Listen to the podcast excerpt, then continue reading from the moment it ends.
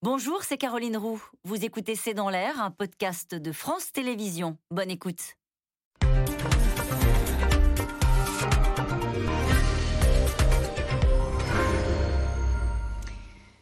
Bonsoir à toutes et à tous. Nous attendons vos questions, SMS, Internet et réseaux sociaux pour alimenter notre discussion. Le général de Gaulle avait conseillé à Pompidou d'éviter Saint-Tropez. Jean-Michel Blanquer trébuche à Ibiza. La révélation de Mediapart sur ses vacances ne passe pas et place le ministre de l'Éducation nationale dans une position difficile. À gauche, l'opposition demande déjà sa démission. L'accuse d'avoir traité avec légèreté une rentrée des classes plombée par Omicron. Alors que les professeurs se mobilisent une nouvelle fois jeudi contre le manque de moyens pour faire face à la crise et des protocoles sanitaires intenables. Jean-Michel Blanquer, lui, regrette le symbole, ce sont les mots qu'il a tenus cet après-midi à l'Assemblée, mais assure son engagement dans la gestion euh, de la crise. Cette affaire prend une tournure toute particulière, naturellement, euh, dans une campagne désormais engagée et la Macronie craint que cette fausse note plombe le bilan général euh, de la gestion du Covid. Blanquer à Ibiza, le symbole et la polémique, c'est le titre de cette émission. Avec nous pour en parler ce soir, Yves Tréhard, vous êtes éditorialiste et directeur adjoint de la rédaction du Figaro. À la une de votre journal, la rivalité Macron-Philippe au cœur de l'organisation de la majorité. On en dira un mot euh, ce soir. Nathalie Saint-Cric, vous êtes éditorialiste politique à France Télévisions. Olivier Beaumont, vous êtes grand reporter politique au Parisien aujourd'hui en France.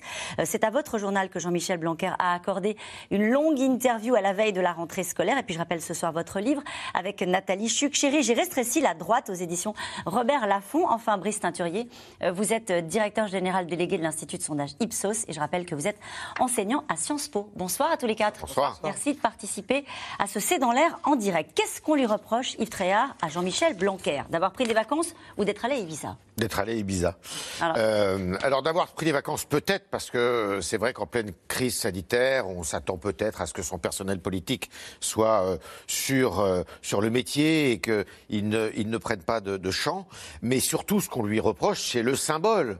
Et alors, je vais vous dire une chose, c'est que on peut travailler à Ibiza, parce que ce qu'on reprochait, à, ce que De Gaulle reprochait à Pompidou, c'est d'aller sur la Côte d'Azur avec une Porsche et de faire du bateau, des beaux bateaux en bois. C'est notre époque. Hein. Une autre époque. Rien de tout ça avec euh, Jean-Michel Blanquer jusqu'à présent, jusqu'à plus en plein informé. Mais il était à Ibiza. Vous pouvez avoir la connexion avec Ibiza plus facile qu'avec Tulle ou avec, euh, sans, euh, sans être critique, avec la Corrèze ou avec un autre département, vous voyez.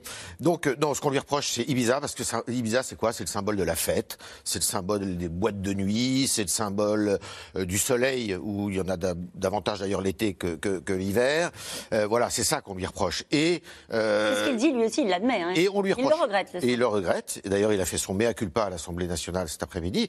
Et puis il y a une deuxième chose aussi, c'est qu'on lui reproche d'avoir délivré le protocole de rentrée scolaire pour les, jeunes euh, très tardivement. Or, il se défend comme ça en disant c'est pas tout à fait de ma faute parce que j'ai reçu les consignes du Haut Conseil euh, de sécurité de santé publique le, vendredi soir, euh, le vendredi 31 décembre, et le temps qu'on convertisse tout ça et que ça soit comestible pour le public, eh bien voilà, j'ai donné l'interview aux Parisiens, sachant Troisième argument, que quand on donne une interview, quand les hommes politiques ou les femmes politiques nous donnent une interview maintenant, en tous les cas dans la presse écrite, puisque les exigences sont un peu différentes dans la presse parlée, ça peut très souvent se faire à distance, mm. par téléphone ou par visioconférence. Aujourd'hui, ça se fait couramment. Donc ça part comme une traînée de poudre sur un symbole. On l'a vécu dans d'autres affaires. affaires. Il n'y a pas très longtemps, avec Madame Borne, c'était en pleine euh, réforme des retraites, 2019.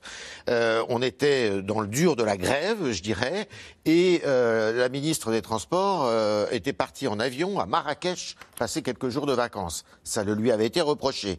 On l'a reproché, je ne sais pas si vous vous souvenez, en 2003, à Jean-François Mattei, en pleine canicule, alors que euh, les décès s'accumulaient, et M. Mattei, depuis sa, depuis sa maison de Marseille d'ailleurs, il, est marseillais, mais il est apparu en polo un jour du mois d'août au journal de 20 heures, et ça passe pas. Et Nathalie Saint-Cric, on pourrait aussi parler des homards de François de Rugy des homards. Oui, dont on a su après que c'était des homards qui n'étaient pas chers ce jour-là et que finalement ils étaient allés à, ils étaient allés à Rungis. Mais pourquoi je vous pose la question? C'est parce bah, que des gens qui nous regardent ce soir et qui se disent, est- bon, ça va, il est parti en vacances. On est dans la pleine symbolique, vous l'avez dit tout à l'heure, avec des signes extérieurs de richesse, soi-disant.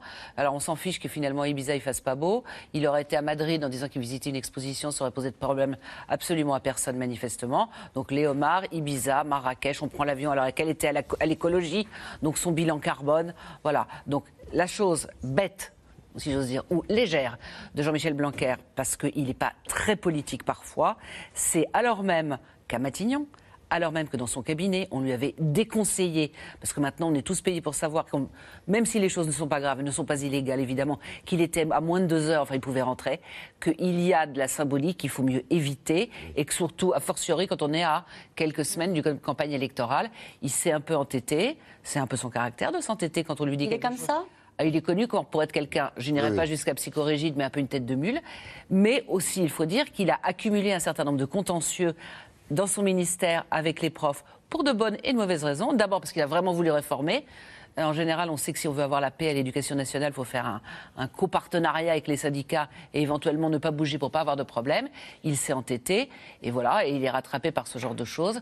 Et j'ai tendance à dire que c'est de bonne guerre, même si je trouve que sur le avez l'air de fond- le regretter. Quatre jours et demi, oui. Enfin, on l'a aidé aussi à le regretter parce qu'en gros, il fallait qu'il, euh, il fallait sortir de cette crise. Il n'allait pas être viré à trois mois. Ouais. Euh, même si on peut déplorer quand même que les appels à la démission, quatre jours, je dirais, ils ont le droit de partir quatre jours. Et quand c'est uniquement la forme et pas le fond, Ça veut dire que ça raconte quelque chose. euh, si ça part comme ça, de manière aussi éruptive, peut-être, hein, Brice Ceinturier Ben, Ça raconte, au-delà de tout ce qui a été dit, je crois, deux autres points. Effectivement, on est en pleine campagne présidentielle. Oui. Donc le terreau, il est là.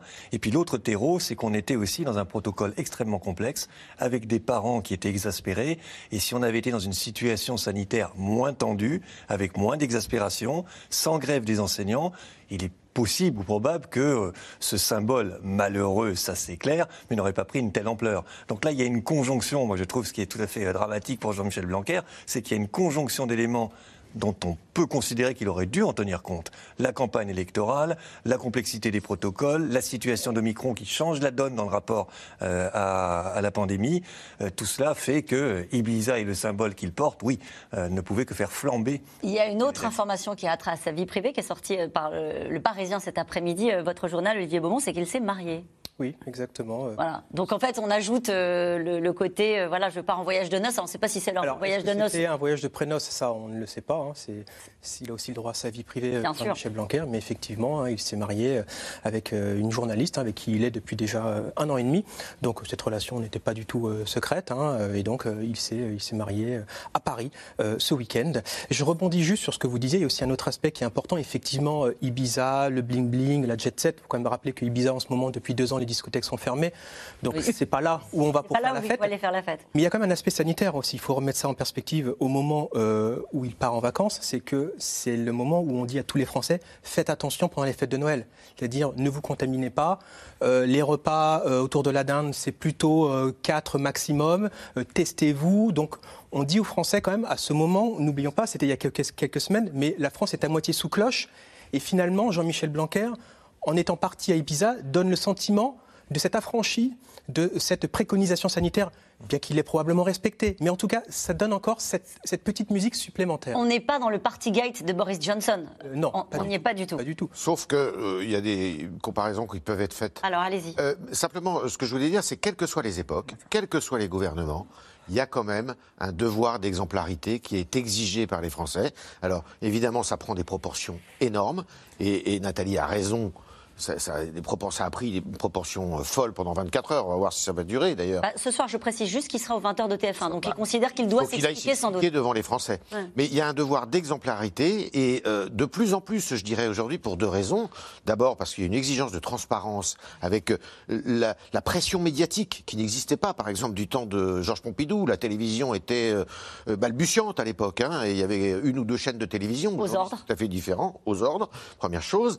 Et puis, deuxième chose, il y a une défiance vis-à-vis du personnel politique qui est d'ailleurs étroitement liée avec ce que je viens de dire sur euh, les, médias, qui fait que... euh, bah, La question qu'on peut se poser, et je me tourne aussi vers vous, Brice Saint-Olivier, c'est est-ce que ça va pas trop loin. C'est-à-dire, euh, bon, voilà, il part, euh, c'était les vacances, il prend quatre jours de vacances, il y a des photos de lui à Ibiza, et d'un coup, il est obligé d'aller faire un mea culpa aux 20h de TF1, tout ça parce qu'il est allé dans un endroit où, traditionnellement, on fait la fête. Euh, est-ce qu'on peut le, déplorer, sauf que ça se passe comme ça? Et voilà, c'est à la fois totalement disproportionné, les, les réactions, parce qu'encore une fois, d'abord, on a tous appris à travailler en télétravail au cours des deux dernières années, et qu'il n'y a pas de dysfonctionnement majeur dans le fait d'avoir été à Ibiza le 31 décembre, au moment où le protocole était rendu. Mais même quand on a dit ça, ça ne change rien. L'époque est ce qu'elle est, euh, la contrainte est ce qu'elle est, le symbole est extrêmement fort, il est extrêmement malheureux. Les Français, je crois, ne supportent pas ça, surtout euh, dans le contexte actuel. Hein, Qu'est-ce qu'ils ne supportent pas, les Français?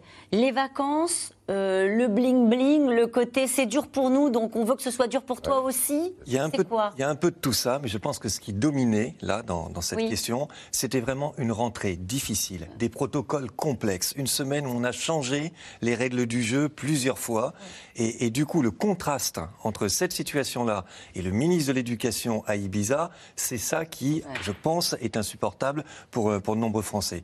Maintenant, il y a aussi l'image de générale hein, de, de Jean-Michel Blanquer.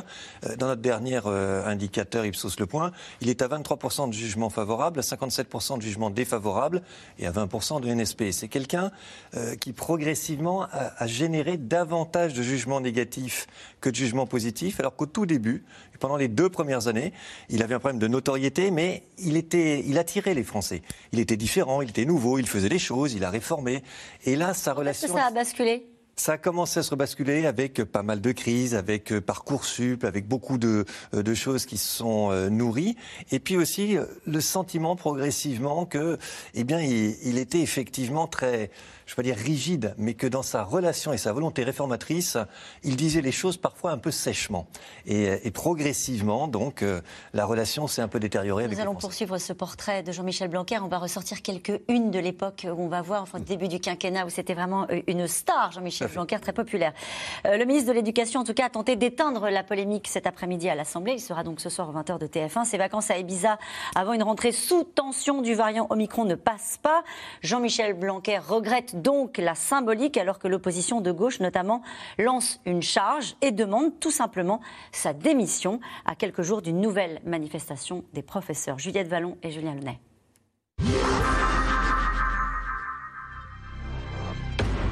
Dans les rangs de l'Assemblée nationale cet après-midi, une cible toute désignée, Jean-Michel Blanquer.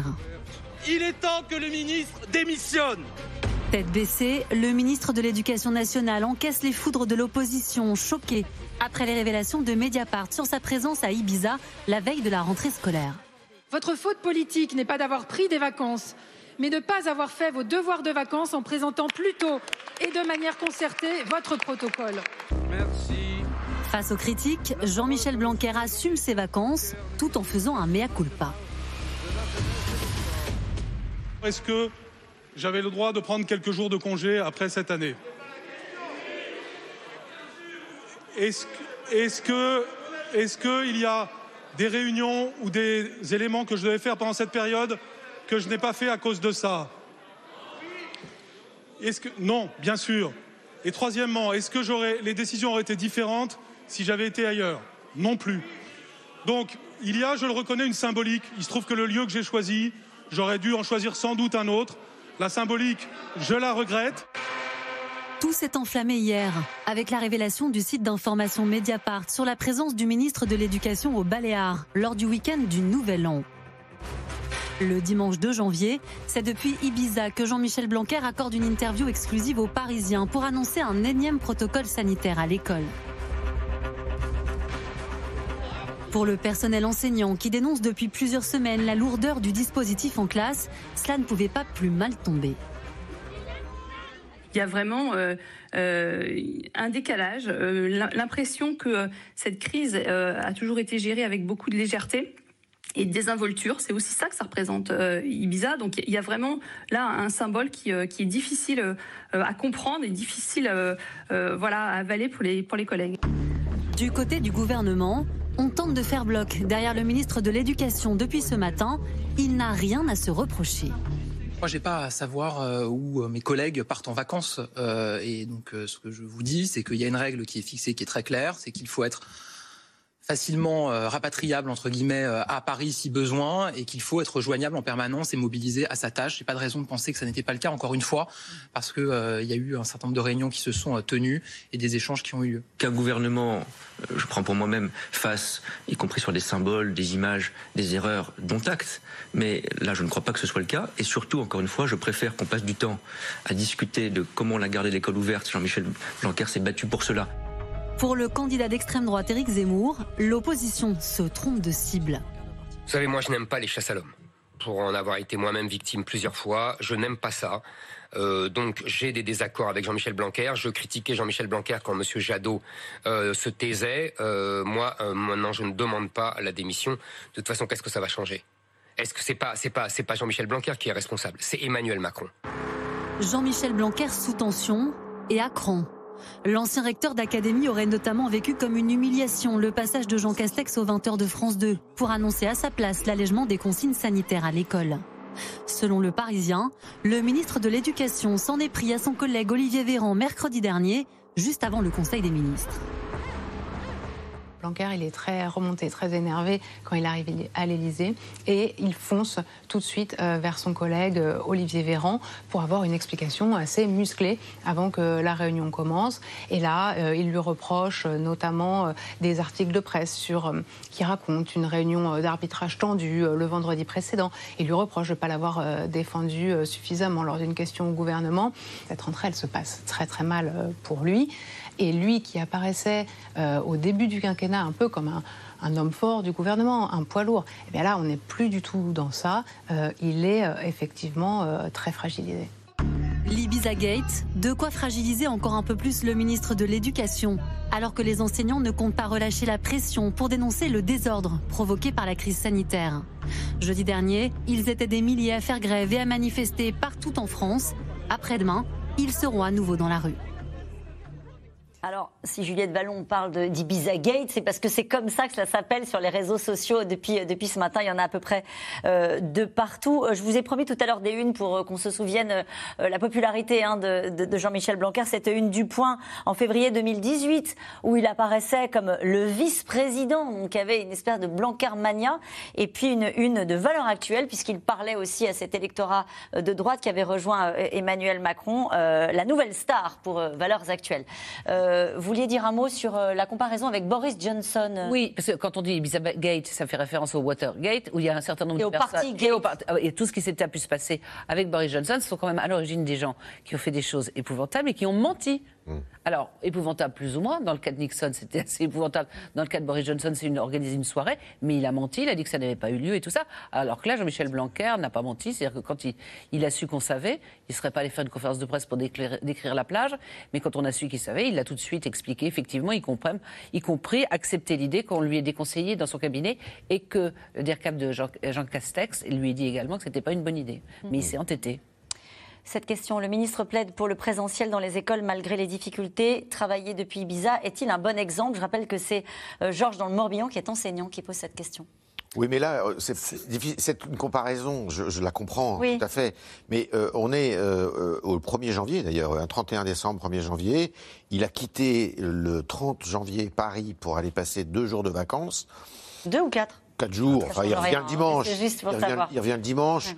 Et sincèrement, encore une fois, sur la responsabilité euh, de la publication du protocole tardive, cette responsabilité euh, n'incombe pas au ministre de l'Éducation nationale. Elle incombe euh, au, Conseil et d'une certaine façon davantage à Olivier Véran d'ailleurs, qui est le ministre de la Santé, euh, que au ministre de l'Éducation nationale. Donc c'est un peu, un, peu, un peu dur de faire cette comparaison bien évidemment, quand euh, Jean-Michel Blanquer fait les annonces dans notre journal sur le protocole sanitaire dans les écoles, c'est tamponné par Matignon et encore plus par l'Élysée. Ah Donc euh, lui, il est dans cette histoire quelque part un exécutant. Euh, un médiateur. voilà, la veille, Olivier Véran fait les annonces générales dans les colonnes du JDD. Et lui, après, il fait la déclinaison sur la partie école dans nos colonnes, dans le journal du, lundi, du lundi suivant.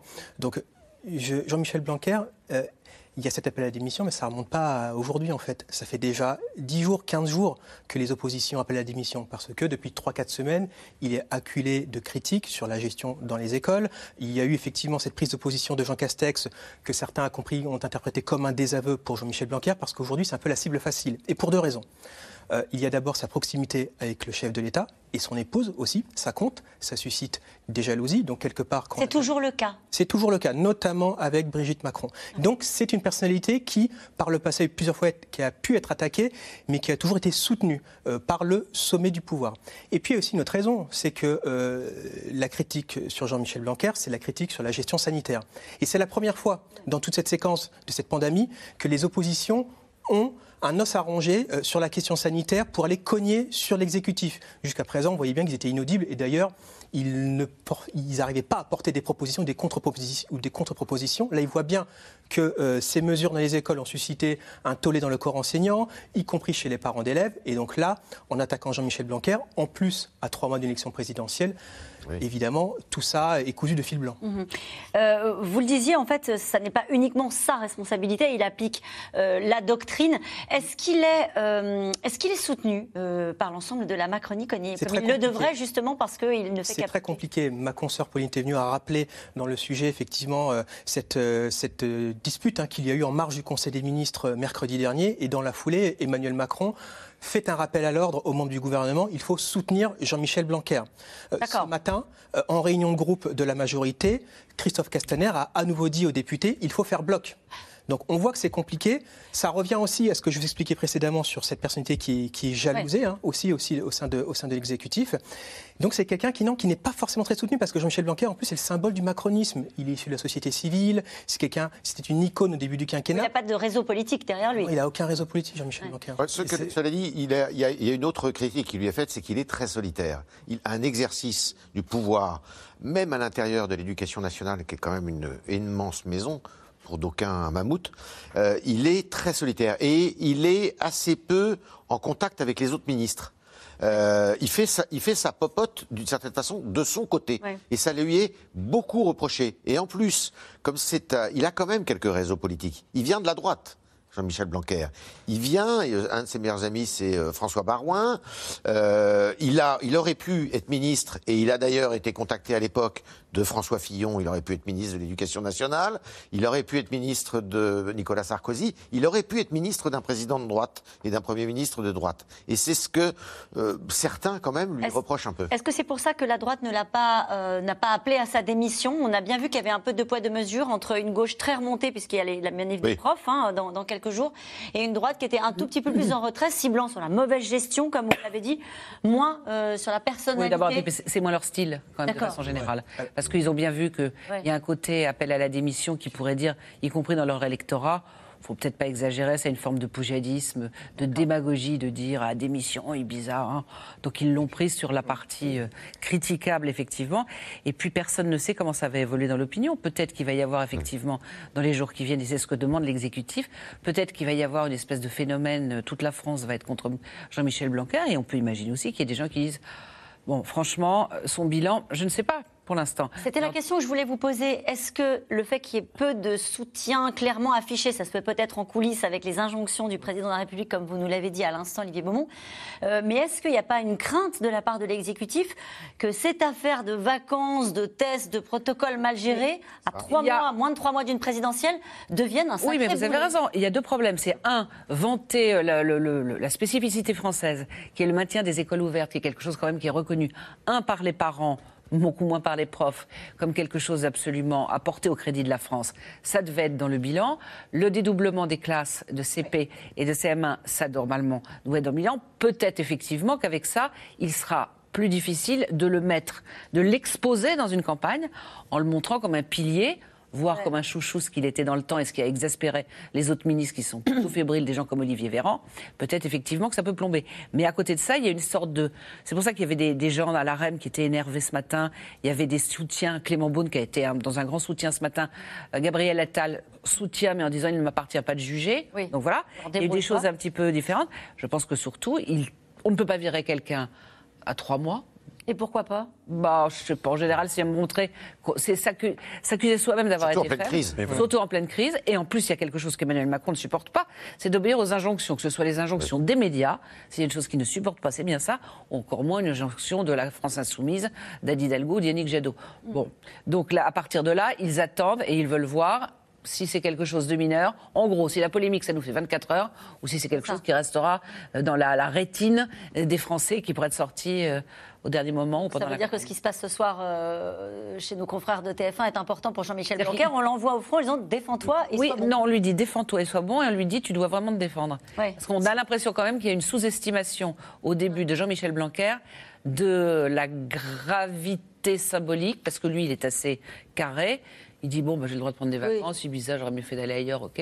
Mais je pense qu'on lui a quand même dit qu'il fallait vraiment faire un geste. Ça se voyait cet après-midi. hein, Et a un gros service geste pour faire passer euh, la pilule et calmer euh, l'effervescence euh, à l'Assemblée, comme éventuellement dans l'opinion. Brice Teinturier. C'est un soutien, moi je trouve en tous les cas, qui manque totalement de chaleur ou, ou de force. C'est c'est vraiment nécessité fait loi. On est obligé de faire bloc parce qu'on est à trois mois du scrutin, qu'on ne peut pas désavouer le ministre de l'Éducation en temps de crise et avec ses partis pris. Mais au, au sein de la Macronie, je n'ai pas entendu beaucoup de gens dire ce procès est ridicule, ou il est excessif, ou il est scandaleux, l'action du, du ministre est une action euh, euh, bonne, ça n'a en rien entaché cette action, etc. On sentait que c'était, oui, on le soutient parce qu'on est obligé de le soutenir, mais assez minimaliste. Et le fait qu'il aille euh, à TF1, effectivement, c'est un peu, vas-y pour réparer ce que tu as causé. Euh, pour juste rajouter aussi un, un point à, à ce que vous avez rappelé sur le moment où il a beaucoup plu euh, aux Français, dans l'émission politique de France Télévisions, il avait fait un carton. Il avait obtenu le plus haut score de convaincant euh, qu'aucun autre euh, personnage politique n'a jamais obtenu. C'était le jour de la sortie de la une du point avec euh, absolument. le vice-président. ou- Voilà. Ouais, c'est ça, le Donc il y vice-président, a, y a vraiment eu un moment euh, qui était un moment très, euh, très en phase avec Jean-Michel Blanquer chez les Français. Et puis ensuite, ça s'est très lentement et progressivement tendu. C'est aussi l'effet quand même des réformes répétées, du fait que c'est un ministre qui a une longévité, longévité pardon, à ce poste extrêmement euh, importante. Euh, ça use, hein, ça, ça use, ça travaille. Et puis le corps enseignant est un corps co- difficile, compliqué pour le ministre de l'Éducation. On Ça a été compliqué vu- pendant 5 ans, mais il a réussi à naviguer euh, malgré, parce qu'il a quand même réformé Malgré le bac. tout. On peut en dire un mot, parce qu'au au, au Voilà. chapitre des, du, du bilan sur l'éducation nationale, il y a eu des réformes qui ont été menées. Vous parliez tout à l'heure de Parcoursup qui est très critiqué. Mais la réforme du bac la réforme aussi, du bac avez est aussi très critiquée. Donc, euh, si on fait le bilan du ministre Chouchou au bout de 5 ans, vous diriez qu'il est contesté. Il est contesté, mais ça a été un ministre réformateur. Et euh, il est normal qu'il soit contesté, il est normal que la relation aussi se soit détériorée. Et, et finalement, cette affaire d'Ibiza, elle arrive aussi dans ce contexte-là. Au bout de plus de quatre ans d'exercice euh, de la mission euh, qu'il exerce à, à la tête de l'éducation nationale. Donc c'est un ministre fragilisé, c'est une bourde symbolique, comme il euh, euh, le, le reconnaît lui-même, mais qui arrive dans ce contexte. Et on voit bien que le soutien de la Macronie, moi je le trouve quand même très... Oui, justement, ça sous-entendrait qu'il redoute que ça ne s'arrête pas au bout de, au bout de quelques jours. Quoi. Oui, en tout cas, ils sont très prudents. Tout à fait. Ouais. Il a été, il a été, il faut pas l'oublier, c'est l'épisode de la semaine dernière qui était tout à fait exceptionnel aussi. Euh, négociation avec les enseignants, mais c'est pas lui qui mène la négociation, c'est le Premier ministre qui vient au ministère de l'Éducation nationale et qui préside la séance. C'est assez humiliant, ça arrive rarement ça. Et donc le, Il n'y a plus de rapports euh, parce que cordiaux on est- avec les syndicats, qu'il n'y a que plus le de fil, concertation le possible. fil est tendu ou pas coupé, mais tendu Ouais. avec les enseignants. Et je vous rappelle que d'ailleurs euh, jeudi dernier, le gouvernement lâche sur la plupart des revendications euh, demandées par les enseignants, qui, étaient, qui avaient trait d'ailleurs à la gestion euh, de la crise sanitaire, donc euh, du personnel supplémentaire, euh, euh, des moyens, tout ça, le gouvernement lâche, et c'est le Premier ministre qui gère tout ça et qui laisse son ministre de l'Éducation nationale ne pas perdre la face à la fin de la négociation et en allant sur le perron pour annoncer les, les, les mesures. Et euh, il y a le ministre de la Santé, par ailleurs, qui est lui, euh, qui, est, le- qui a le Covid et qui est en, en visioconférence. euh, C'était pas un épisode agréable hein, pour Blanquer, qui Alors- était quand même euh, le ministre star du début du quinquennat. Ne soyons pas euh, naïfs dans cette campagne électorale, à trois mois d'un scrutin. Qui a intérêt à le voir à terre? Toutes les... Le ministre de l'Éducation nationale. Euh, Est-ce qu'il y a une part d'instrumentalisation politique? Euh, Est-ce que c'est totalement un hasard si euh, les choses se déroulent maintenant avec euh, l'un des ministres du gouvernement Encore une fois, on est en campagne électorale à 90 jours du, euh, du premier euh, tour de l'élection présidentielle. Donc toutes les oppositions avec chacune leur, euh, leur stratégie, l'appel à la démission ou une critique d'un autre ordre, mais ont intérêt à profiter de cet événement Ouais. pour casser un peu ce que Macron leur impose, c'est-à-dire une sorte de monopole autour de la gestion de la pandémie qui fait que les oppositions ont du mal Là, à se ils faire ont trouvé une entendre. brèche. Ils ont trouvé une brèche. Et il faut aussi dire que Jean-Michel Blanquer, il s'est battu comme un chien pour que les, éco- les écoles restent ouvertes. Euh, et je pense que c'est quelque chose dont on mesurera les effets positifs plus tard. Mais donc l'occasion est trop belle de venir entamer aussi ce bilan. On est en dit, campagne mais sur le fond, que demandent les, les- les professeurs Parce que euh, là aussi, c'est vrai qu'il y a- l'instrumentalisation politique, il y a le bruit de fond, et puis il y a concrètement la situation des professeurs qui est difficile. On l'a commenté ici même, hein, avec des protocoles qu'il faut faire respecter, etc. Il lui reproche d'avoir appliqué des règles qui, au fond, étaient dictées par des autorités sanitaires. C'est ça qu'est dit Jean-Michel Blanquer. Le, le reproche qu'ils font surtout, c'est une erreur de communication. C'est-à-dire d'avoir à chaque fois le sentiment d'apprendre les décisions du gouvernement Ouais. par voie médiatique. Et ça, c'est insupportable. Ils l'apprennent la veille pour le lendemain. Et euh, ils l'apprennent effectivement soit dans la presse écrite, euh, soit euh, sur les, les chaînes de télévision. Donc ça, pour eux, c'est insupportable. Et puis, cette usine à gaz, effectivement, euh, ces trois tests qui avaient été mis en place à partir de la rentrée scolaire, c'était ingérable. D'autant que, et c'est là où euh, l'éducation nationale est en bataille avec le ministère de la Santé, parce que pour la semaine de la rentrée, il devait y avoir 10 millions d'autotests à disposition pour les Français pour pouvoir garantir le, le service après-vente et le fonctionnement euh, de, de, de- de ce, Ouais. de ce protocole. Ça n'a pas du tout euh, fonctionné. Il prend un peu pour les autres, quand même, au passage. hein. Mais en- il- il Quand même. prend- alors ça, quand vous interrogez Jean-Michel Blanquer, je peux vous dire que euh, en petit comité, en privé, il est très sévère. Il dit j'ai le dos large, mais effectivement, il, il a le sentiment de vivre ça comme une injustice. C'est d'ailleurs pour ça qu'il a une explication de gravure avec Olivier Véran euh, en marge du Conseil des ministres la semaine dernière, parce qu'il a le sentiment aujourd'hui qu'il a sa part de responsabilité, mais le ministère de la Santé a aussi sa part de responsabilité, et puis euh, Matignon évidemment, tous ceux qui ont pris des décisions. Donc lui, voilà, il a le sentiment Ouais. de, de prendre pour tout le monde. Et je reviens juste sur la- là, ce qu'il va dire ce soir. Je pense qu'il va beaucoup mettre en avant ce que vous aviez évoqué, Brice, Ouais. le fait qu'ils ont sauvé l'école. Emmanuel Macron, dans toutes ses prises de parole actuelles, quand il vante son bilan, c'est quasiment la première euh, des mesures qu'il met euh, en, en avant, parce que déjà, on sait l'attachement du chef de l'État au sujet de l'école, et puis on a déjà un peu de recul. Oui. On voit les États-Unis, ils ont, ils ont confiné les écoles pendant plus d'un an. C'est des années de perdu. En Grande-Bretagne aussi, là, ce sont les évaluations, ce sont les études hein, qui le disent. Ils ont pris 20 ans de retard par rapport au niveau scolaire. Alors qu'en France, par rapport à 2017 et par rapport à aujourd'hui, le niveau des élèves de CP et de 6e, là, ce sont les évaluations qui sont faites euh, à l'école, ont montré que sur les savoirs fondamentaux, le français, les maths et les lectures, il y a eu une, une- une évolution du niveau scolaire. Et ça, pourquoi? Parce qu'ils ont réussi à maintenir l'école ouverte. C'est un des arguments qu'il avait à l'encontre de Valérie Pécresse en disant il y a beaucoup d'empressement de la part de je- Valérie Pécresse pour fermer les écoles. Et je précise une dernière chose par rapport à votre question sur le, le comportement de la droite, une Oui. petite indiscrétion. Euh, Christian Jacob, le patron des Républicains, ce matin, a fait passer un petit mot d'ordre à l'ensemble de ses troupes d'être assez soft à l'endroit de Jean-Michel Blanquer. Pourquoi? Parce que c'est l'ami de François. François Barouin. Barouin. Et donc François Barouin aurait demandé effectivement de pas trop charger son ami Jean-Michel Blanquer. Ils sont amis depuis très très longtemps. C'est aussi comme ça que ça se passe en politique, parfois, avec des amitiés solides qui datent euh, entre François Barouin et Jean-Michel Il Blanquer. je pense qu'il y a un élément. Nathalie Saint-Cricq, je vous en prie. Pardon, Brice. Je pense qu'il y a un élément supplémentaire, c'est que euh, Jean-Michel Blanquer, qui a manqué probablement de dialogue social, il a beau le dire qu'il l'a fait beaucoup, il l'a pas fait tellement. Il considère également qu'il y a un certain nombre de syndicats euh, d'enseignants et syndicats de, de parents, parce que la Oui. FCPE, c'est un syndicat de gauche. La PEP, pour l'instant, qui est plutôt un syndicat de droite, n'a pas euh, demandé à manifester ce jeudi. Euh, donc, si vous voulez, lui, il considère aussi qu'il y a un combat politique. Et n'oubliez pas qu'il y a une chose qui lui est extrêmement reprochée, c'est son obsession de la laïcité. Parce qu'on considère Oui. qu'on l'appelle un intégriste laïque. Je ne sais pas très bien d'où sort ce terme, mais il lui a été également reproché, en pleine crise, d'aller participer au colloque qui avait lieu sur le woke, le- le- voilà, et sur ce genre de choses. Et comme là-dessus, il est intransigeant, il y a un certain nombre de syndicats enseignants et le- la, la FCPE qui ne lui pardonne pas cet espace, et en gros une partie de la gauche, la gauche mélanchoniste, une partie de l'autre gauche, et ça c'est aussi quelque chose sur lequel il se bat, il est quasiment un croisé de ce genre de sujet, et ça ne plaît pas à tout le monde. C'est lui qui avait dit d'ailleurs que le voile n'était pas souhaitable sur la voie publique. Et ça, ça lui avait été reproché par une partie Absolument. du personnel politique. On parlait à l'instant d'Emmanuel Macron, il n'est pas encore entré en campagne, mais il déroule déjà euh, des propositions qui font polémique. La dernière en date concerne, justement, on parlait des, des- de l'école, concerne les universités. Le président s'attaque à un tabou et pose la question d'un enseignement supérieur payant. Romain Besnénou et Laszlo Gelabert.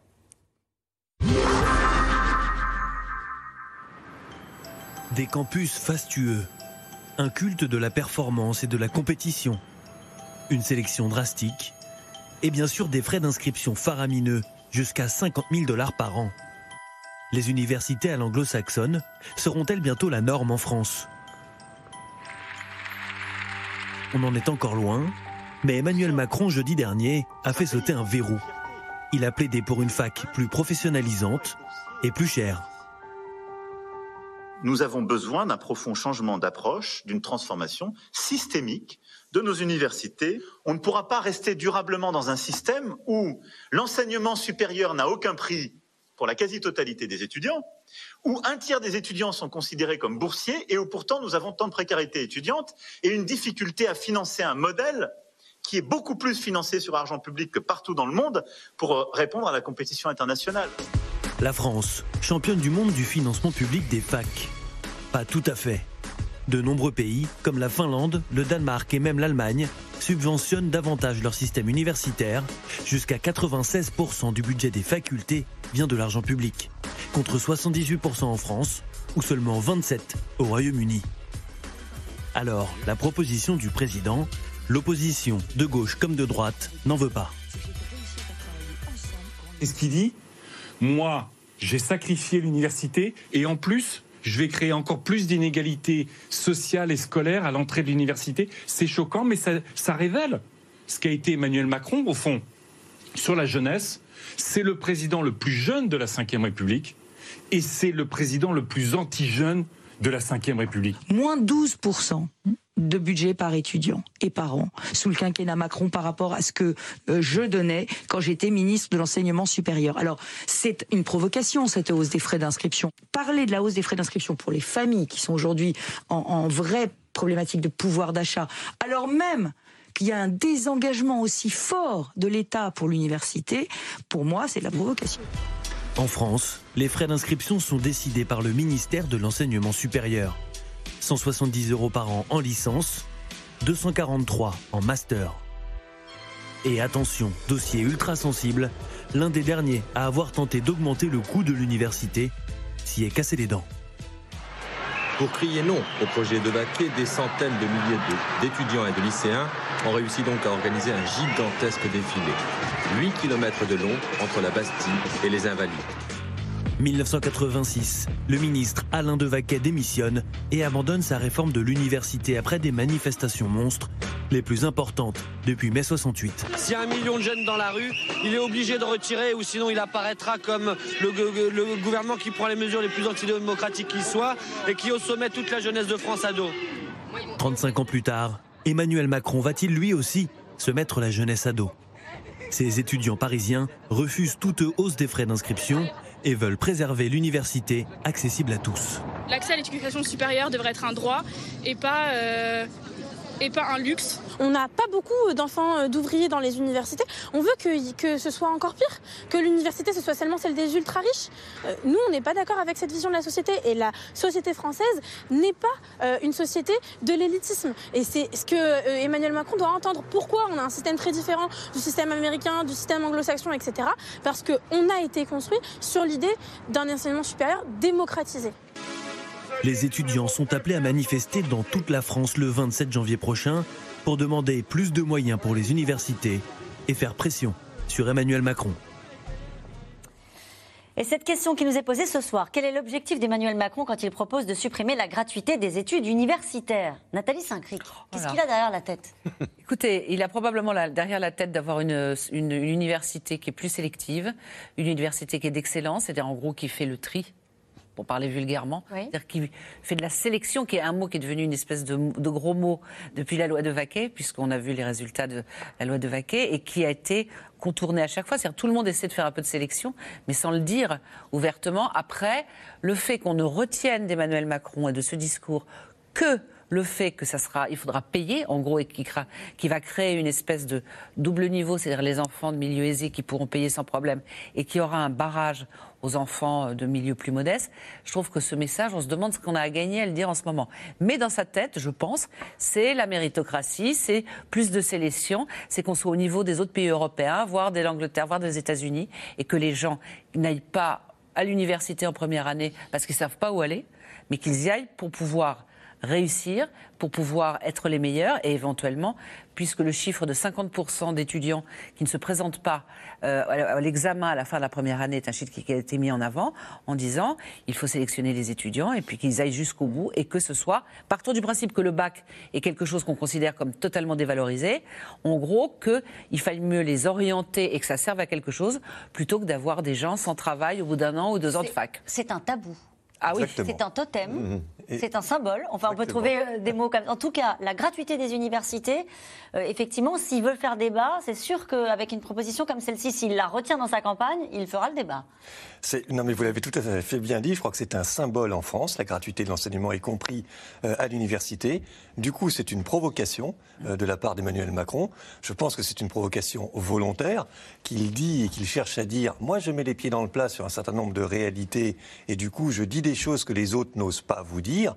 Mais ça reste une provocation par rapport à ce qui symboliquement a toujours été depuis 86 quelque chose qui n'a pas été remis en cause ou en catimini. En tous les cas, le débat n'a jamais frontalement porté sur cette question de la sélectivité à l'université et du financement de l'université. Après, c'est toujours la méthode Emmanuel Macron, c'est-à-dire qu'il part du principe que ça, en l'état, que ça ne fonctionne pas suffisamment bien. Oui, mais parfois, et il fait des provocations où on sait qu'il a le soutien de l'opinion derrière lui. Typiquement, le dernier, euh, euh, je veux emmerder les, euh, Les non-vaccinés les non-vaccinés, euh, le soutien de l'opinion, pas forcément sur la formule, mais sur le fait que euh, les non-vaccinés, effectivement, euh, posent des problèmes à l'immense majorité de ceux qui se vaccinent, il avait le soutien de l'opinion.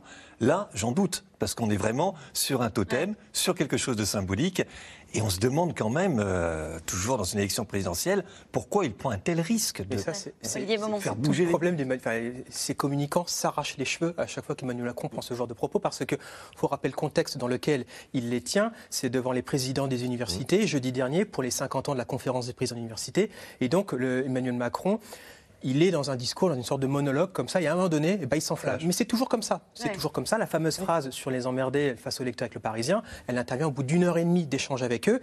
Et il y a toujours un moment où, effectivement, je ne vais pas dire que ça va déraper, mais euh, où il se lâche. Où il se lâche et euh, il sort du cadre. Et, euh, et ça lui permet comme ça de mettre effectivement un sujet dans le débat. Je ne pense pas d'ailleurs qu'au final, ce sera dans les propositions euh, du futur euh, candidat. Macron pour la campagne présidentielle, mais ça lui permet effectivement déjà d'exprimer une conviction personnelle, on vient de le, on vient de le dire à, à l'instant, de mettre le sujet au débat, d'obliger euh, les adversaires politiques à se positionner potentiellement euh, sur ce sujet, mais en ouvrant euh, cette, cette conférence cette, euh, face au, au président de l'université, avait-il en tête initialement d'aller sur ce terrain-là? Je n'en suis pas sûr à 100%. En tout cas, il fait le débat. Ah, Mais c'est voilà, C'est sa méthode. qui existe. C'est sa à chaque méthode. fois, c'est voilà, il est au centre du Mais débat. Mais c'est un débat aussi qu'il lance dans un contexte très particulier, c'est-à-dire les présidents des universités. C'est pas euh, à la télévision ou devant des. Devant des jeunes. devant- C'est pas du- c'est c'est ça qui est assez Ouais. euh, intéressant. Et c'est vrai qu'il se lâche, mais alors il se lâche par non pas la sélection par la méritocratie, Non, par l'argent. c'est la sélection par l'argent. Ce qui est assez étonnant. Et c'est pour ça qu'à mon avis, la réflexion n'est pas aboutie. Parce que ce que je crois qu'il a en tête, c'est d'adosser l'université au mécénat. C'est-à-dire d'adosser l'université, ce qu'il a déjà plus ou moins fait euh, ou suggéré à son ministre des universités, c'est-à-dire d'adosser à des grandes entreprises qui puissent financer des partenaires privés. C'est-à-dire de faire du public, pri- du public privé sur euh, Avec des l'université. formations professionnalisantes, c'est ce qui Avec aussi des dans for- cette phrase, hein. formations, tout à fait, avec des formations professionnalisantes, c'est parce que ça part de là d'ailleurs, Ouais. en disant l'université, comme les grandes écoles, doivent être attachées, accrochées à euh, des débouchés qui soient des débouchés euh, productifs, en, emploi, euh, en, formation, enfin en, en- en métier. Et, et l'université aujourd'hui, d'après, et il l'a dit souvent, est trop euh, débouche trop sur euh, sur des, diplômes théoriques qui ne, ne permettent pas d'ouvrir sur la sur la voie. Mais, vous en prie. mais- mais ce qu'il risque de réactiver, c'est tout simplement président des riches. Oui. Donc, Ah euh, oui. sur ce sujet Ah oui. euh, où il peut y avoir de, de vraies, de vraies discussions et tout, malgré tout, en, en- en lâchant cette petite phrase, ce qu'il avait essayé de gommer depuis maintenant deux ans, deux ans et demi, cette image du Il a début même des fait un mea culpa, on s'en souvient. Tout à fait. Ben, là, je pense qu'il réactive totalement l'image d'un président un- des riches. Allez-y, je vous en prie, Olivier Beaumont. Et c'est un drôle de symbole parce que vis-à-vis de cet électorat potentiel, on sait qu'il est plutôt populaire chez les jeunes de 18 à 25, Mmh. euh, 30 ans. Quelque part, une drôle de boucle est bouclée avec ce genre de propos, puisqu'il faut se souvenir au tout début du quinquennat, la première des polémiques d'Emmanuel Macron démarre à l'été 2017, la fameuse hausse des APL de 5, de 5 euros. Euh, on se souvient du tollé que ça avait suscité, et il termine cinq ans plus tard avec cette proposition, effectivement, qu'il met comme ça. Alors lui, il défendra le, le pass culture, euh, qui a été très bien reçu euh, chez, chez, les jeunes. Le président le plus anti-jeune de la Ve République, dit Yannick Jadot, il est encore, le disait à l'instant Olivier Beaumont, très soutenu euh, chez les jeunes. C'est le plus populaire euh, auprès de, l'électorat jeune, s'il y en a. Et oui, oui, il a une réelle popularité chez les 18-24 ans. Chez les 25 et, et, plus, il y a Marine Le Pen là qui, qui fait aussi un carton. Mais chez les plus jeunes, les 18-24 ans, il est populaire à la fois pour les questions de style. Euh, les autres paraissent quand même beaucoup plus euh, vieux, étriqués euh, par rapport à sa façon d'entrer en relation avec la jeunesse, mais aussi sur des raisons de fond. Il y, a, il y a eu des mesures qui ont été prises pendant la pandémie, et pas simplement donc le fait de recevoir à l'Élysée McFly et Carlito. il y a eu des, des mesures que les jeunes ont parfaitement intégré, parce qu'elle leur a été destinée. La communication gouvernementale, elle a été plutôt efficace de ce point de vue, et qui ont nourri aussi cette Exemple, le passe culture? Le passe culture, mais exemple aussi, euh, pendant la pandémie, les mesures de, de soutien euh, qui ont été apportées euh, aux jeunes. Alors, on peut toujours dire, et certains le, le disent aussi, ce n'était pas assez. On a une jeunesse qui est sortie vraiment mal à l'aise et qui n'est pas encore sortie de cette pandémie, dont on n'est pas tout à fait sorti, l'ensemble du pays, mais il a marqué des points vis-à-vis -vis des jeunes. Mmh. Donc c'est effectivement assez paradoxal que comme ça, en fin de quinquennat, ils prennent le risque euh, de se mettre à dos ceux qui vont demain, enfin qui sont totalement concernés par ces réformes de l'université. Alors je sais bien qu'on est euh, à trois mois de la présidentielle, un peu moins de trois mois de la présidentielle, mais il domine encore euh, pour l'instant dans les enquêtes d'opinion sur les projections pour le premier tour et le oui, second. Et ça aussi, c'est quand même quelque chose de, je crois, d'intéressant, d'important. Moi, ce qui me frappe, c'est qu'on voit bien que depuis le début du mois de janvier, c'est plus compliqué pour Emmanuel ouais. Macron. Il y a beaucoup de polémiques. On en a parlé ce soir encore avec celle de Jean-Michel Blanquer. Il s'érode un petit peu en popularité mais en termes électoraux, pour l'instant, il est toujours à 25-26% d'intention de vote. Donc il se tasse à peine et il reste très dominant par Il n'a pas été sanctionné parce que vous disiez qu'il était en phase avec l'opinion sur la question de emmerder les non-vaccinés. Ça lui a plutôt profité dans les sondages? Je dirais pas que ça non. lui a profité. Il est resté stable dans les, euh, dans les intentions de vote. Ça a été critiqué quand on pose des questions directement là-dessus. Je pense que beaucoup de Français trouvaient que euh, un président de la République n'a pas à s'exprimer de cette manière, mais que sur le fond, encore une fois, et compte tenu du nombre de vaccinés, euh, il n'y avait pas euh, un, un, jugement critique sur le fond de la position, beaucoup plus sur la forme. Okay. À 82 jours du premier tour, euh, on parlait des sondages, Éric Zemmour peine, lui, à retrouver euh, la dynamique euh, des débuts. Condamné hier en première instance à 10 000 euros d'amende pour provocation à la haine raciale. Il a fait appel. Il poursuit une campagne radicale. Ses propos, souvenez-vous, sur les femmes ont laissé des traces, mais certaines, vous allez voir, adhèrent quand même à son projet. Léa Nermidjian et Vivien Charrère. Hop. C'est parti, on y va Ce soir-là, opération tractage pour ces militants d'Éric Zemmour. Vous faites une équipe vers là-bas. Et euh, nous, on va rester par ici. Bonjour madame, un petit tract pour Éric Zemmour. À 24 ans, Marie est militante reconquête. Elle a fondé le collectif Les femmes avec Éric Zemmour. Pour cet ingénieur, soutenir la candidature du polémiste est une évidence. Est-ce que vous avez le sentiment parfois d'être la caution euh, féminine d'Éric Zemmour bah, Absolument pas. Bon, enfin, il euh, c'est comme, euh, oui, alors il y a un noir, c'est la caution noire. Il y a un prof, c'est la caution prof. Il y a, euh, je sais pas, il y a un agriculteur, c'est la caution agriculteur. Enfin, moi, en tant que femme, j'ai envie de voter pour un homme de conviction plutôt que pour une femme avec laquelle je suis pas d'accord. En fait, que ce soit Hidalgo, Pécresse, voilà. Un candidat pourtant loin de faire l'unanimité auprès des femmes. Selon une étude IFOP, 66% d'entre elles se disent inquiètes pour leurs droits s'il était élu président de la République. Du temps où il était écrivain et éditorialiste, Éric Zemmour a développé une vision des femmes entre sexisme et misogynie. Les femmes sont le but et le butin de tout homme doué qui aspire à grimper dans la société. Un garçon, ça entreprend, ça assaille et ça conquiert. Ça couche sans aimer pour le plaisir et pas pour la vie. Aujourd'hui candidat, Éric Zemmour refuse de commenter ses anciennes déclarations. J'ai dit des choses, j'ai écrit des choses, et puis il y a ce qu'on utilise contre moi, mais c'est le jeu.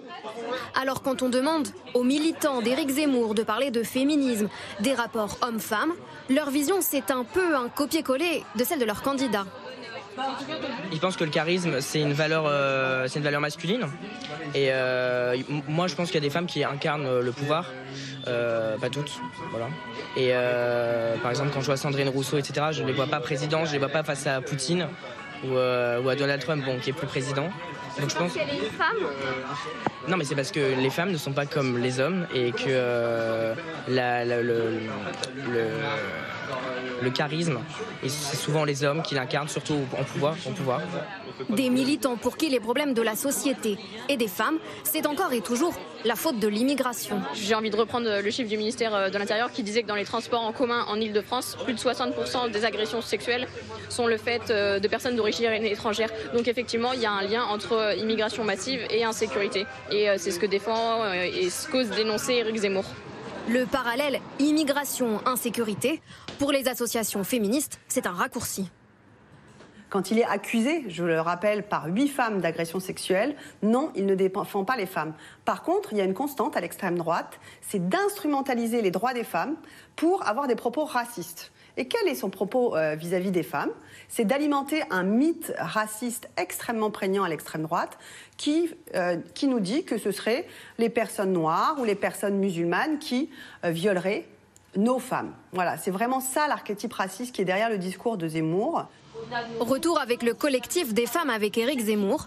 Ce soir-là, elles organisent une rencontre. L'invité d'honneur, c'est elle, Laurence Trochu, soutien de François Fillon en 2017. Pour 2022, elle a choisi Éric Zemmour bioéthique. Éric Zemmour a sur ce, sur ce point-là un courage inouï, puisqu'il est le seul à vouloir euh, revenir sur cette PMA sans père, au motif que la priorité, ça va être de protéger les enfants qui, euh, délibérément, vont être privés de père. Sur la PMA, la politique familiale, l'éducation, elle se retrouve davantage dans les propositions d'Éric Zemmour que dans celles de son parti d'origine, les Républicains, et leur candidate Valérie Pécresse. En fait, Valérie Pécresse n'a pas, euh, du tout souhaité se saisir de, je dirais, de, la cause première qui, euh, qui entraîne cette déconstruction de la société. Elle, met de côté tous les sujets de, société au motif qu'il ne faut pas froisser, qu'il ne faut pas fracturer, mais notre pays en meurt quand on ne nomme pas euh, les mots, quand on ne met pas euh, des mots MOTS sur les mots MAUX, eh bien on n'est pas en mesure de proposer une bonne solution. On ne fait que du rafistolage, alors qu'Éric Zemmour a ce courage de remonter à la source. Selon les chiffres de l'IFOP, 12% des femmes pourraient voter pour Éric Zemmour en 2022. Brice Teinturier, votre réaction à ce reportage ce qui, est, ce qui, est, assez amusant quand vous confrontez le reportage à ce qu'on mesure dans, dans, les enquêtes, c'est que et les jeunes, et les femmes, et les jeunes femmes, encore plus que le reste, sont très peu en faveur d'Éric Zemmour. Donc euh, la réalité, c'est que si vous êtes une femme, vous votez beaucoup moins pour Éric Zemmour que si vous êtes un homme, parce qu'il y a perception d'un candidat perçu comme misogyne, en faveur d'une société patriarcale, qui véhicule un certain nombre de mythes ou de stéréotypes dénoncés par l'immense majorité des femmes. Et si vous êtes en plus une jeune femme, à ce moment-là, vous n'êtes qu'entre 3 et 4 à vouloir voter pour Éric Zemmour. Euh, donc euh, on, on, a un candidat, moi je crois, dont l'épine dorsale, malgré tout, est toujours bien la question de la division fondamentalement. Euh, on l'a revu récemment avec les handicapés, mais il y avait les bons prénoms et les mauvais prénoms. Euh, il y a les musulmans, euh, il y a maintenant les femmes et les hommes. Enfin, c'est pas maintenant parce que c'est très ancien chez, chez Éric Zemmour. Mais est-ce qu'il y aura un vote femme son corpus idéologique est, fondamental. Est-ce qu'il y aura un vote femme, Brice Teinturier, dans cette présidentielle?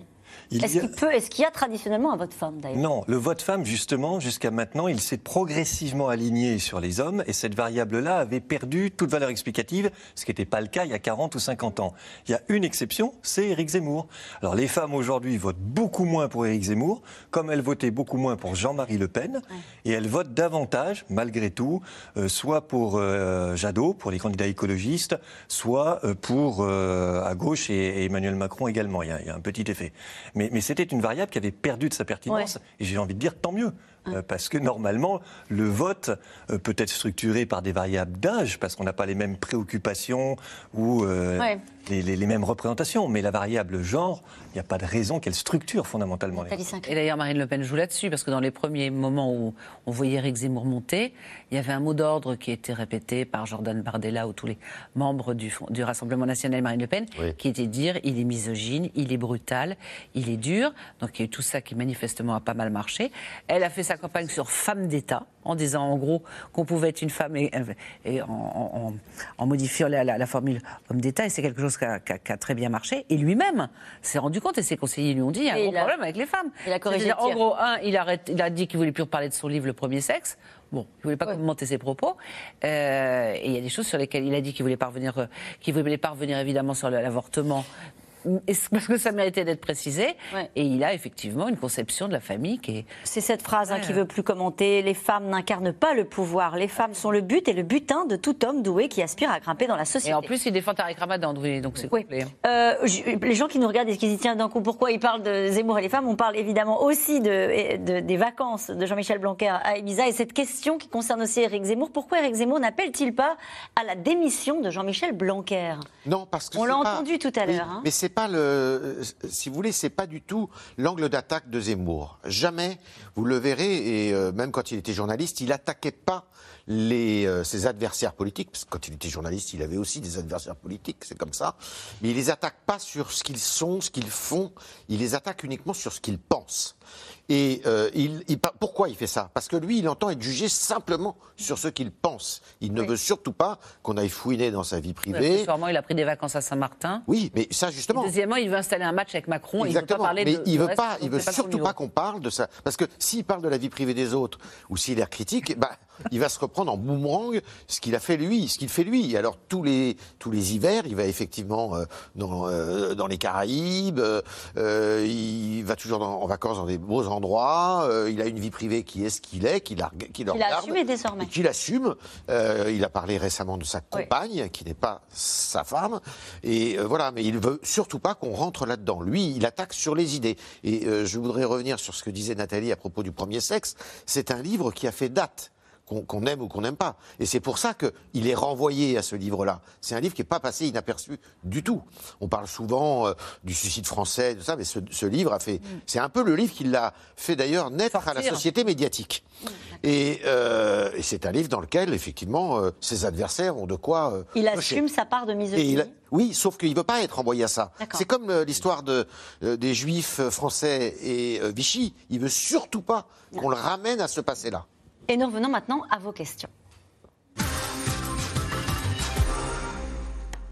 Et nous revenons à Jean-Michel Blanquer et ses vacances. Comment un ministre avisé qui connaît la situation sanitaire peut-il s'éloigner de son ministère, même pour les fêtes Olivier Beaumont? Bah, ça rejoint ce que je disais au début. C'est vrai que ce qui peut choquer les Français, c'est que euh, pendant les fêtes de Noël, on recommandait à tout le monde de faire très attention, de ne pas se démultiplier euh, euh, autour de la dinde pour les, repas de Noël. Donc les Français ne, ne comprennent pas que finalement le ministre ait voulu s'affranchir. Et ça traduit aussi quelque part, on voit bien Jean-Michel Blanquer, hein, on l'a dit pendant cette émission, c'est pas quelqu'un qui vient du sérail politique, qui vient de la société civile. Et puis c'est quelqu'un qui aspire à aussi avoir sa vie, sa vie euh, à côté de, sa, de ses, fonctions de ses fonctions ministérielles.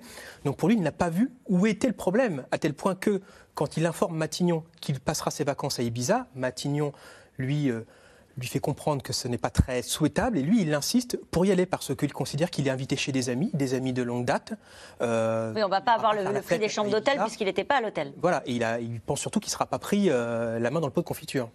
Une, question de Claudius en Meurthe-et-Moselle. Les enseignants qui rentrent de congé trouvent-ils vraiment anormal que Blanquer en prenne lui aussi? C'est pas les vacances qu'on lui reproche. C'est le lieu des vacances. Si. C'est un- c'est un, un signe de solidarité. Enfin, je veux dire, on voudrait qu'il qu'il soit. C'est comme quand on disait aux enfants, euh, tu devrais finir ton assiette parce qu'il y a des petits Chinois qui mangent pas. C'est pas parce qu'ils finissaient leur assiette que les petits Chinois mangeaient plus. Mais simplement, c'est pour envoyer une espèce de message de quand c'est dur, il faut que ce soit dur pour tout le monde. Il y a aussi cette, c'est ce qu'on attend des, des- des responsables politiques désormais. hein. Oui, on attend tellement de choses des responsables politiques. Il faut quand même se poser la question que je ne sais pas si c'est trop, c'est l'époque, mais il faut une transparence totale sur le patrimoine. On peut s'en féliciter, c'est très bien. Ils peuvent être pris à tout moment en photo, en flagrant délit, je ne sais pas quoi. Donc il ne faut pas qu'ils aillent dans un restaurant trop cher avec les réseaux sociaux ou faire quoi que ce soit. Ils sont finalement scrutés sans interruption pour des salaires qui, vous ne me démentirez pas, sont inférieurs aux gens qui sont dans le privé. Donc il faut aussi un peu de temps en temps faire attention, parce qu'autrement on finira avec une classe politique de gens complètement... euh, enfin ceux qui n'auront pas pu réussir ailleurs. quoi. C'est la, tyrannie de la transparence. C'est la Oui, dictature de la transparence. Faut mais de temps en temps, faut savoir Il faut de la dire- transparence. Mais il faut savoir jusqu'où aller. Parce qu'il faut quand même qu'il y ait une vie privée de la part des hommes et des femmes politiques. Parce que sinon, c'est intenable. Ah oui, puis, on puis peut pas ils viennent pas meilleurs. Hein. Et d'ailleurs, euh, euh, Brice a eu raison tout à l'heure, il faut le souligner. Euh, le ministre de l'Éducation nationale, c'est la première fois depuis des années et des années qu'il fait cinq ans au même poste. Généralement, c'est deux ans. Le, euh, Hollande a, a épuisé trois ministres de l'Éducation. c'est un record dans la 5 République. Brice Teinturier C'est Ce que je voulais aussi dire pour rebondir sur euh, ce que vous avez indiqué, qui me paraît très juste, c'est que Jean-Michel Blanquer, c'est quelqu'un qui est dans l'argumentation rationnelle. Donc il se dit rationnellement, je n'ai pas failli à ma mission en faisant cela.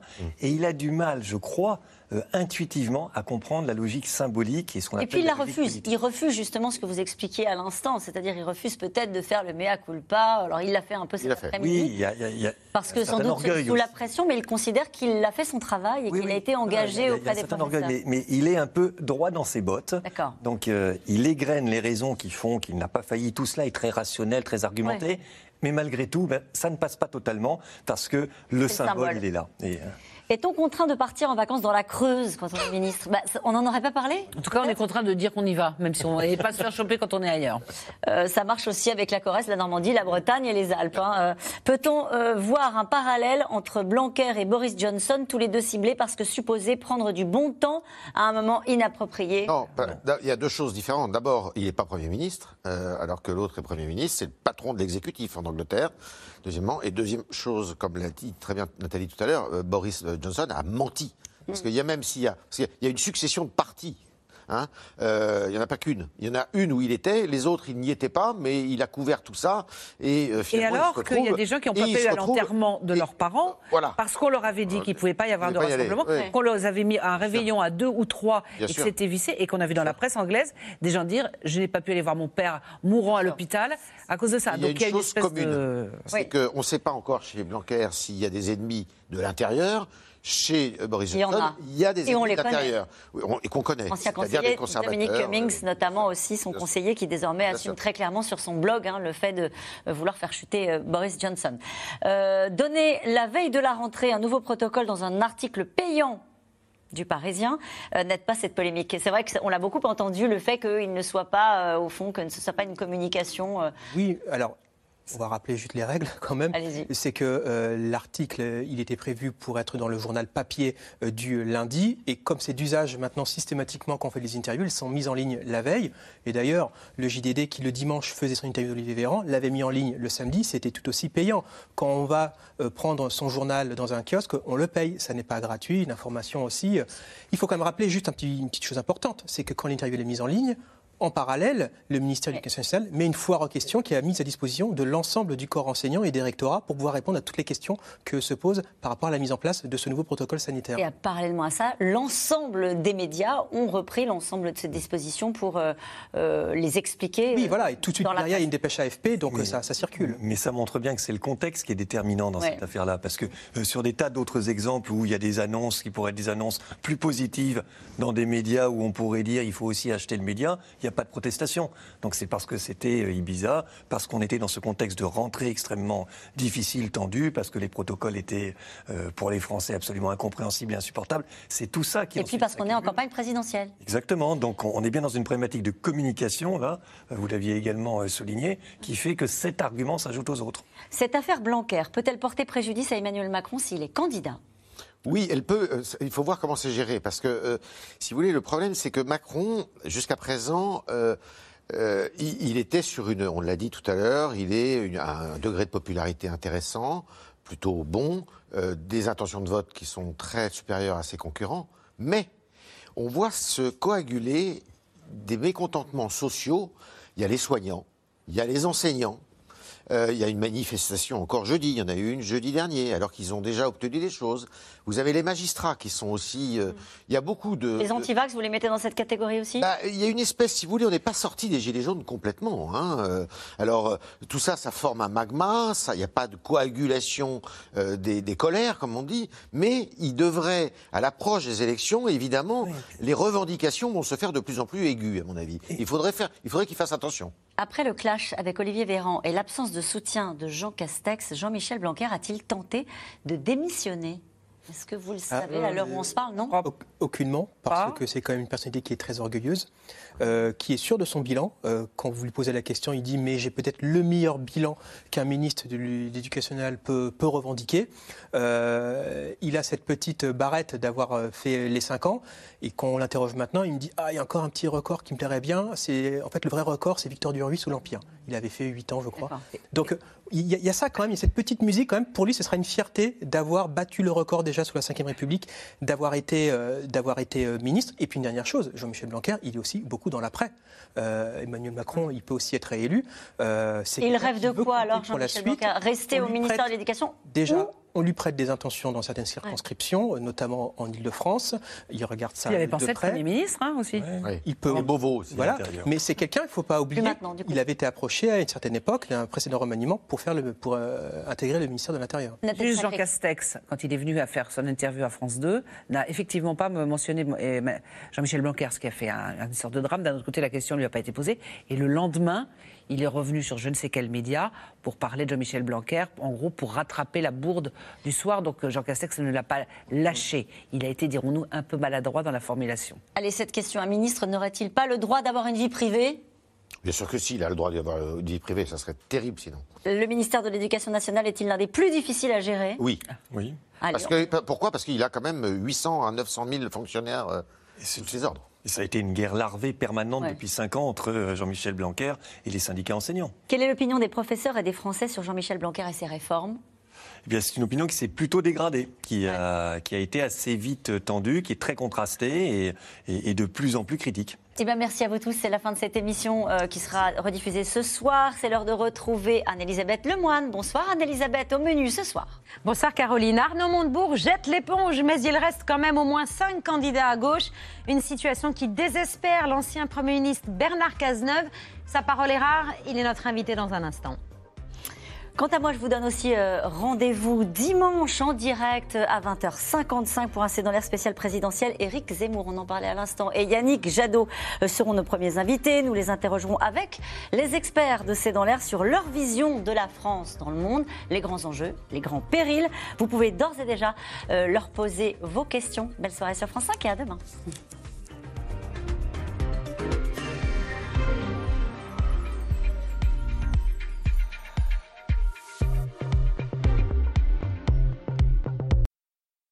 C'était C'est dans l'air, un podcast de France Télévisions. Alors s'il vous a plu, n'hésitez pas à vous abonner. Vous pouvez également retrouver les replays de C'est dans l'air en vidéo sur France.tv.